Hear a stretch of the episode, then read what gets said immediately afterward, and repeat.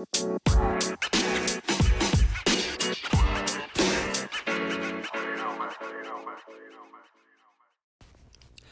everybody.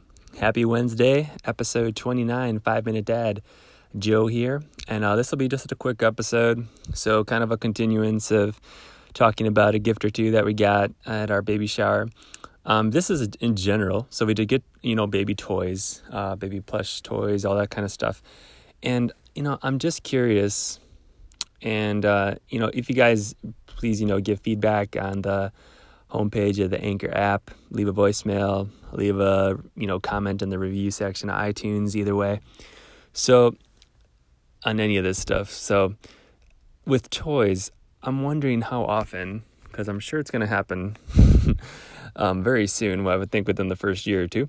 How often do you kind of go through everything and do a purge on toys? And like how how intense should I be? Um, should I make it a goal to get rid of a certain amount? Like, you know, all right, I always should get rid of half. Or should I really base it on, you know, when is the last time they picked this up? You know, that seems like a simple test, but, you know, maybe they have picked up all kinds, but they only have two or three favorites. Um, is it too much to get rid of that many? Um, like all the rest, if they have like 30 toys and just get rid of like 20 different toys. Um, I don't I don't like having tons of clutter. And you know what? I, I just think in the end, it even makes for a better situation with the baby as they grow into a toddler and learning to clean up.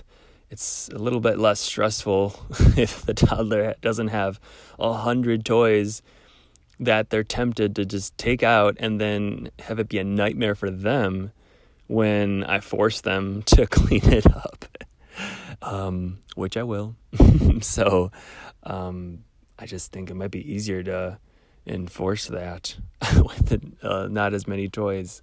So have it not be a habit to have just like freaking Toys R Us store in their bedroom um, or anywhere else that we have a play area. So yeah, just some thoughts running through my head, and uh, probably uh, you know I don't want to be on the extreme side, but I also don't want to just completely not think about it and let everything pile up and then one day just be overwhelmed by all the all the junk. so, yep, just things I'm trying to think about now, kind of ponder on, think about. So, all right. Hope everyone's having a good hump day. Um, get through halfway through this week. Get ready for Thursday. Yeah. Last side of the week. All right.